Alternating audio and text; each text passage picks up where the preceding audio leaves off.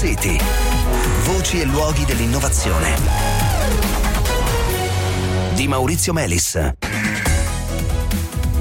Buonasera, benvenuti a Smart City. Dunque, da sempre tutte le forme direi di degrado ambientale colpiscono più gravemente la gente povera e i paesi poveri e il cambiamento climatico da questo punto di vista non fa eccezione. Quindi la lotta al cambiamento climatico è per questo anche una lotta alle disuguaglianze ma non sempre. C'è un articolo intitolato Inequality Repercussions of Financing Negative Emissions, pubblicato su Nature Climate Change, nel quale ricercatori del Politecnico di Milano e del Centro Euro-Mediterraneo sui cambiamenti climatici hanno dimostrato che se mal regolate Ecco, alcune tecnologie a emissioni negative, stiamo parlando di quei sistemi per estrarre attivamente CO2 dall'atmosfera che dovrebbero entrare in funzione diciamo tra 15 o 20 anni, ecco queste tecnologie se mal regolate possono avere degli effetti sociali deleteri e aumentare complessivamente le eh, disuguaglianze. Insomma, la tecnologia non è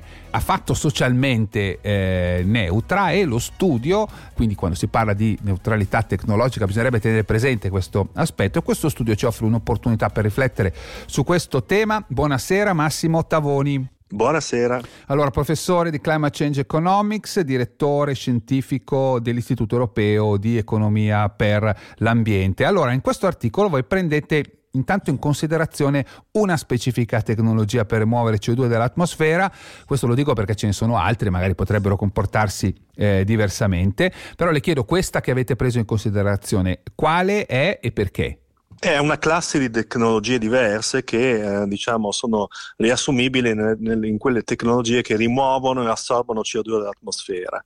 Perché abbiamo guardato a queste? Perché sono tecnologie di cui si parla, si incomincia a parlare ora e che potrebbero svolgere un ruolo molto importante nel futuro nella lotta al cambiamento climatico. Questo per semplicemente dovuto al fatto che noi abbiamo emesso troppo CO2 in atmosfera fino ad oggi, certo, certo. la emetteremo anche nei prossimi anni e questa si accumula praticamente per sempre, quindi eh, fondamentalmente abbiamo esagerato e dovremo rimediare a questo riassorbendo certo. ecco, Per dare un'idea si parla negli accordi di Parigi, poi chissà se questi accordi verranno rispettati, però per dare un'idea si parla di un giro d'affari di mille miliardi di dollari nella seconda metà del eh, secolo. Allora, qual è il punto? Perché voi dite attenzione che se le regoliamo male queste tecnologie facciamo danni sociali. Il punto è appunto una questione di chi finanzia e chi guadagna dall'uso di queste tecnologie e quali saranno gli strumenti istituzionali usati eh, per renderle operative eh, se verranno usati gli strumenti che sono usati attualmente per finanziare tecnologie della transizione standard, eh, pensiamo al caso appunto delle rinnovabili per fare un esempio, questi stessi strumenti noi diciamo non sono adatti per questa classe di tecnologie. Perché Fa, mi faccia un esempio, profitti... sta, sta, parlando dell'emission trading system, sta parlando di questo? Esatto, l'Europa mm. ha il più grande mercato della CO2 al mondo, okay. eh, in cui le tecnologie sono, a emissioni pagano un certo prezzo e in questo modo avvantaggiano quelle che hanno una, una, minore, di, una minore, emissione di, di, di, CO2. In questo caso però queste tecnologie sono completamente diverse perché?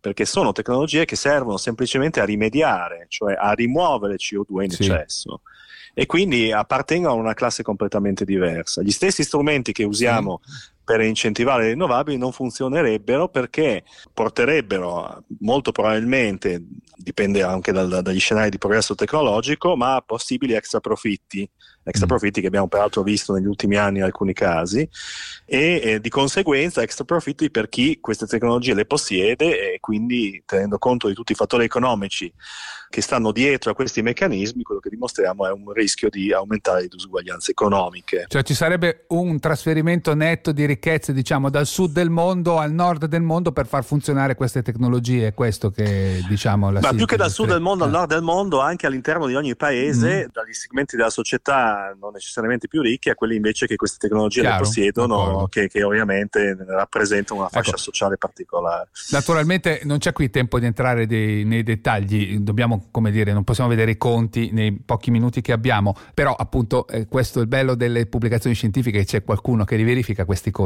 Dunque, in qualche modo possiamo dire, le scelte tecnologiche di fondo non sono neutre dal punto di vista sociale. C'è qualche altra tecnologia che rischia particolarmente da questo punto di vista? Questa è una classe particolare, secondo me, è un problema più grave, diciamo forse, però ci sono altre tecnologie che so, possono rischiare.